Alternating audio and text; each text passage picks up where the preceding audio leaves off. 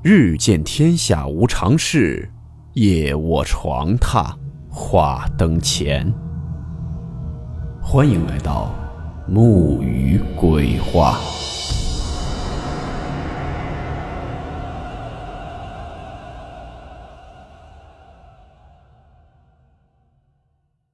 大家好，我是木鱼。今天这个故事是一位匿名听友投稿分享的，讲的他一位老朋友给他讲过的一件事情。故事名称：不该出现的账单。温馨提示，本故事含有未经证实的内容和边缘化知识，部分内容超出普遍认知，如感到太过冲击自己的主观认知，请大家当作故事，理性收听。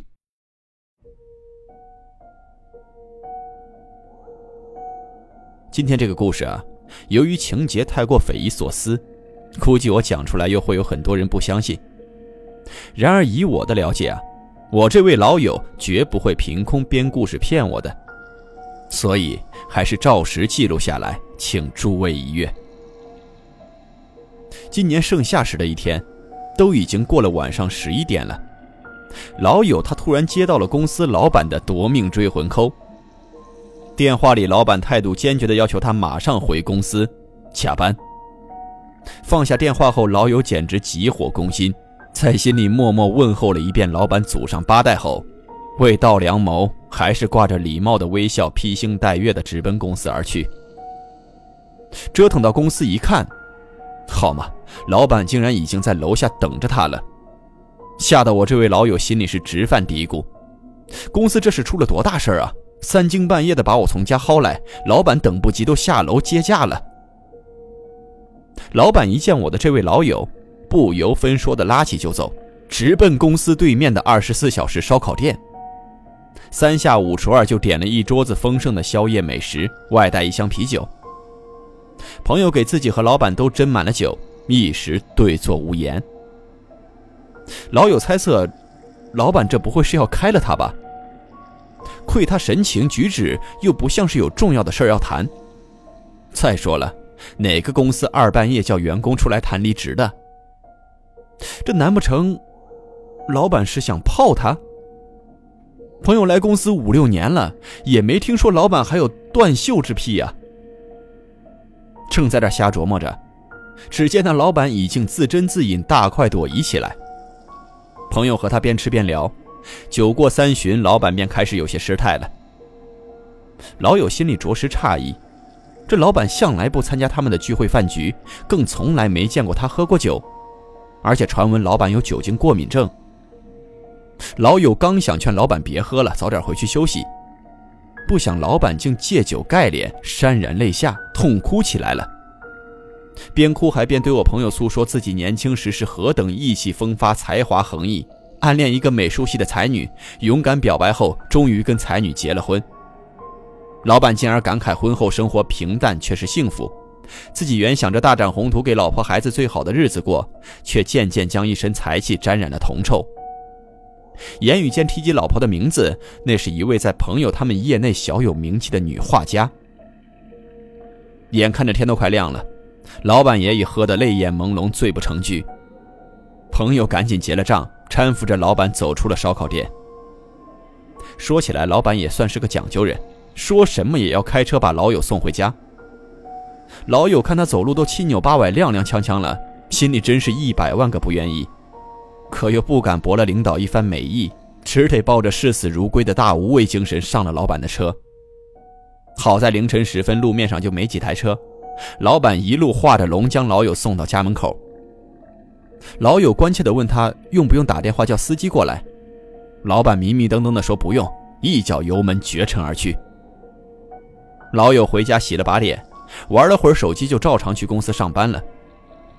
一进办公室，刚好看见老板雷打不动地清早起来，两炷香虔诚地正供奉着关老爷。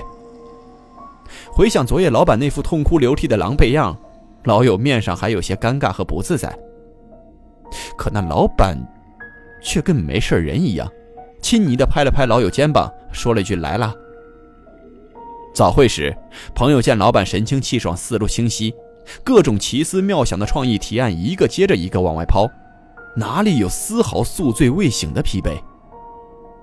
散会后在茶水间碰见老板时，老友忍不住问了他一句，啊，说老大，您昨夜喝那么多，没事吧？老板满脸莫名其妙，瞪着老友说说大早晨起来你发什么神经呢？我酒精过敏，你不会才知道吧？我看你是喝多了不假。老友听老板这么说，还以为是他顾及形象不想声张呢。也是巧了，中午老友跟几个同事吃饭时，餐厅里一本杂志上刚好有那位女画家的一篇专访，老友就顺嘴八卦了一下，说哎，你们看老板娘真是才貌双全啊，老板真是好福气。谁知几个同事全像看外星人似的瞪着他，其中一个女生说老板夫人是学美术出身不假，可品貌才情照杂志上这位可差远了。老友这才豁然开朗，感情是老板暗恋人家女画家，借酒撒疯发泄相思呢，难怪他装糊涂不承认呢。晚上下班时，老友想起来昨天陪老板吃夜宵说好按加班算的，他便去找了人事科管考勤的同事核实，结果人家说没接到 boss 的任何指示，他是既没加班也没旷工，一切正常。老友心想，头这也太不地道了，我又不给他满处散播去，何苦连说好的加班都不认了？正自气哼哼地往外走呢，无巧不巧，在大厦门口看见了老板的车。老友过去就问司机，说昨天夜里你表姐夫都喝成那样了，你也不去接接他，真差劲。司机一本正经地反驳他说说快别胡扯了，昨天老板的车被别人刮蹭送去修理厂了，根本就不可能开出来好吧，我下午才提着车过来接他去饭局的。听了司机这么一说，我这位老友已经彻底懵逼，石化风中凌乱了，蒙头蒙脑的就回到家里。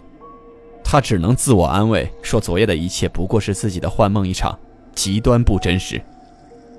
老友长舒一口气，正准备洗洗睡了时，手机这会儿来了条短信。他点开一看，我操，不对，昨天那顿夜宵是他付的账，短信账单上赫然显示着那笔不多不少的消费。那么昨天深夜与他一起把酒畅谈且歌且哭的又到底是谁呢？老友告诉我这件事时，弄得他是又惊又怕，每次面对老板都觉得战战兢兢，瘆得慌。他也想跟别人说，但又恐讲出来没人相信，还会为他招致不必要的争端与麻烦，所以才没有在他单位到处去说去。我将老友经历的故事如实记录讲述出来，也便是不辱使命完成任务了。至于解惑答疑的众人，就要交给走过路过的高人朋友们了。对于别人经历过的那些自己难以想象之事，我们不妨怀抱开放包容的心态去了解和探索，一味想当然的这也不信那也不信，生活便只剩了乏善可陈的一地琐碎，够多无聊。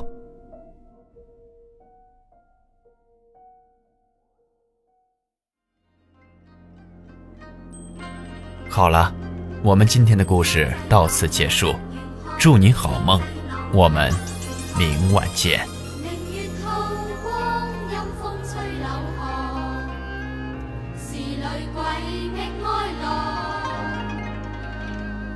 谁人愿爱凄厉鬼身？